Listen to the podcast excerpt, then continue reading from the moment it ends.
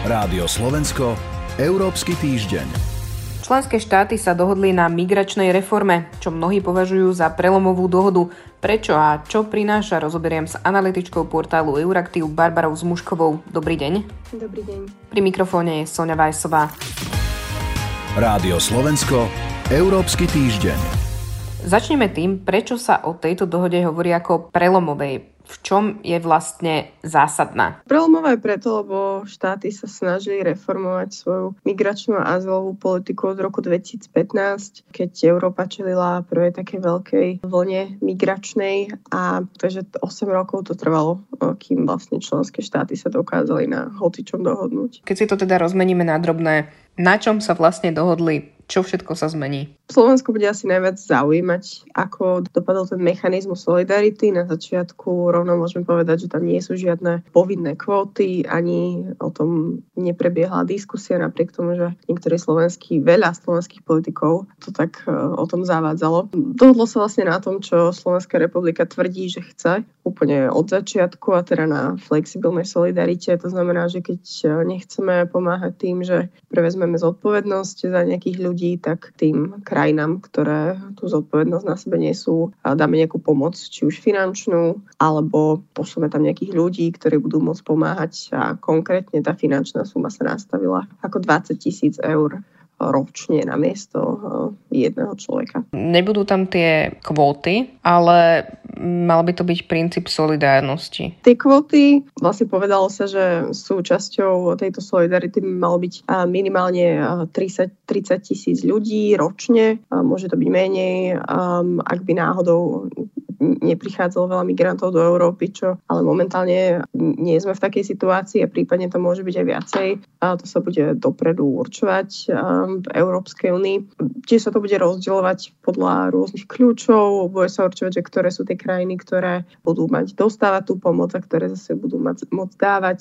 Viacero faktorov sa nám bude brať do úvahy, ale v rámci tohto čísla, ako sme spomínali, krajiny sa budú môcť rozhodnúť, či príjmu ľudí, alebo či zaplatia tých 20 tisíc, prípadne či pošlú posilne nejako inak tej kapacity. Politiko napísalo, že azylová politika dostala požehnanie Ríma. Ako vlastne mm, hlasovali krajiny? Vy ste spomínali teda, že bude to nejakým spôsobom nezaložené na kvotách, ale založené na tej solidárnosti. Súhlasili s tým všetky krajiny? O tomto tá nejaká diskusia už neprebiehala, keďže o tých kvótach už od roku 2020 sa nehovorí. Nesúhlasili s tým úplne všetky krajiny, stále proti Polsko a stále proti Maďarsko. Bolo tam cítiť v tej diskusii, že niekde v týchto štátoch, podobne ako na Slovensku, je tam stále, stále veľká obava a že vlastne tie krajiny nechcú nejakým spôsobom pomáhať. Bola tam debata o tej sume, ktorá sa nakoniec znížila o 2000 eur z 22 tisíc, to šlo dolu na 20 tisíc. Slovensko sa teda zdržalo spolu s Bulharskom, Litvou a Maltou. Tam postoj Slovenska je zaujímavý, keďže minister vnútra Šimko išiel na tie rokovania s tým, že štáty majú byť solidárne a vlastne avizoval, ako keby sa chystal zahlasovať za, čo možno nakoniec podľahol tomu vnútropolitickému tlaku, čo je podľa mňa trochu škoda. Ešte tam bola zaujímavá pozícia napríklad Česka, ktoré hlasovalo nakoniec za a vlastne tam český minister vnútra avizuje, že presadil, aby sa nejako do tých výpočtov rátalo aj to, koľko krajina pomohla Ukraj- um, utečencom z Ukrajiny. Takže to bude zaujímavé ešte odsledovať, ako to potom bude vyzerať v praxi. A mm, skloňovalo sa, sa pri tom tuším aj Nemecko. Áno, Nemecko, Nemecko je pomerne e, tak dosť také sklamané e, vnútri, a najmä čo, sú, čo je strana zelených alebo tá lavicovejšia strana spektra. E, tá um, reforma podľa nich nie je dostatočne ambiciozná. Um, ono celkovo, keď sa človek potom pozrie na tú reformu, uh, že čo tam naozaj je, nie keď sa pozeráme na tie kvóty, ktoré tam nie sú, ale um, celkovo väčšia, viac sa sústredí um, na vytláčanie tých migrantov, alebo teda uh, aby zostali na tých hraniciach. Uh, predstavuje sa tam taká 12-týždňová zrýchlená lehota, kde uh, pomerne dosť veľa ľudí nedostane tú štandardnú azylovú procedúru, ktorá by mala byť garantovaná ľudskoprávnym štandardom, ale budú to mať skrátené a budú vlastne zadržaní prakticky na hraniciach trochu podobne ako keby boli vo vezení, napriek tomu, že nespáchali žiaden uh, trestný čin a to sa, Nemecko sa snažilo presadiť, nich majú výnimky aspoň rodiny s malými deťmi alebo maloletí, čo sa mu zatiaľ nepodarilo. Takže toto sa nepáči tomu, tomu Nemecku. Taliansko vlastne, ako ste spomínali, tak Taliansko najmä chcelo dať si čo najviac voľnú ruku pri tom, kam bude môcť neúspešných žiadateľov o azyl posielať. Presadilo si talianská vláda, že budú, bude môcť sama rozhodnúť o tom, čo je tzv. bezpečná krajina.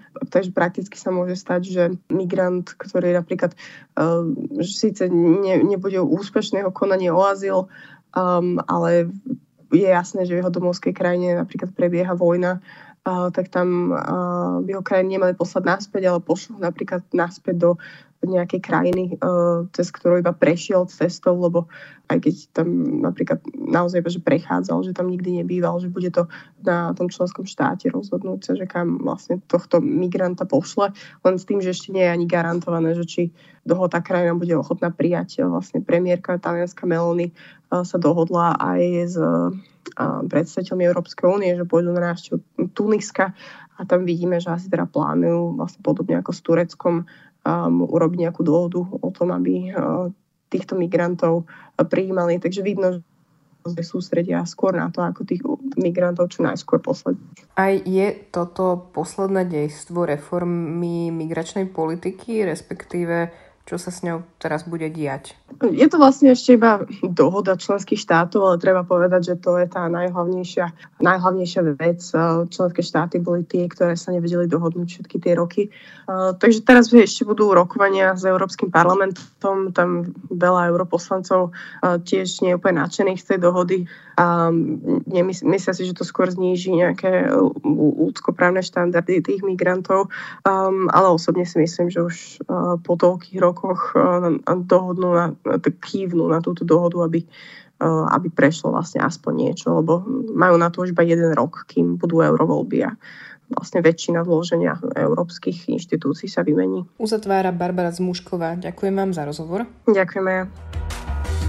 Počúvali ste Európsky týždeň. Za pozornosť ďakujú portál Euraktiv a Sonja Vajsová. Rádio Slovensko, Európsky týždeň.